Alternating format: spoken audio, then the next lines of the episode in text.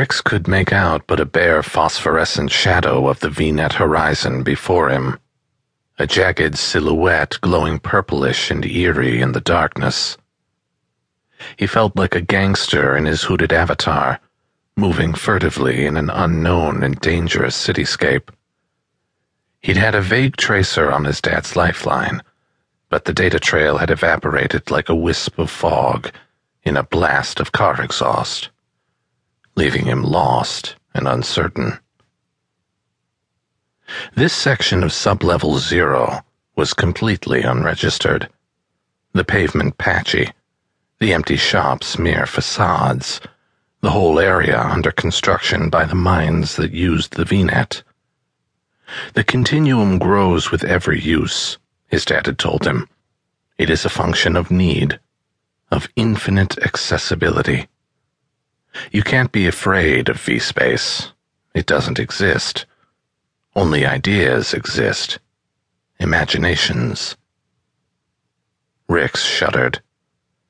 His dad's advice sounded so real, so near, drawing him onward into the ever-expanding digital frontier.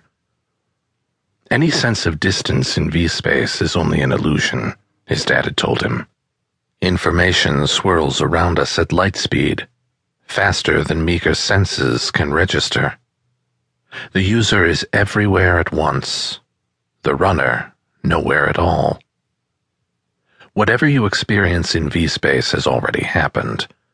The net is a glorified history book, a detailed account of human experience. Don't be fooled by mere sensorium the future is inside your head. Dad? Rix spoke out loud, breaking the haunting silence with a word. Well, what do we have here? An elderly man, stooped and wizened, materialized a few feet in front of Rix and blocked his way. Who you looking for down below? asked a woman's voice beside him where a shimmery figure failed to become completely tangible. You lost, kid? asked the man, buzzing with bad vibration. What kind of hardware you using? Ghosts, Rix thought with alarm. Vagrants trying to pirate a stable system. He didn't dare let them touch him. He might never get them out of his brain.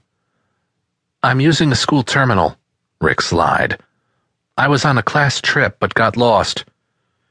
He imaged an access code for his local school system and threw it at the man's feet. I can't use that trash, the man snarled, peering closer. You look like a plughead to me. Virgin wetware, I'd say. A flash of red pain jumped up around Rix, and he stumbled backward in surprise. I think we got a good one, Shasta. Rix searched behind the man for the shimmery pirate.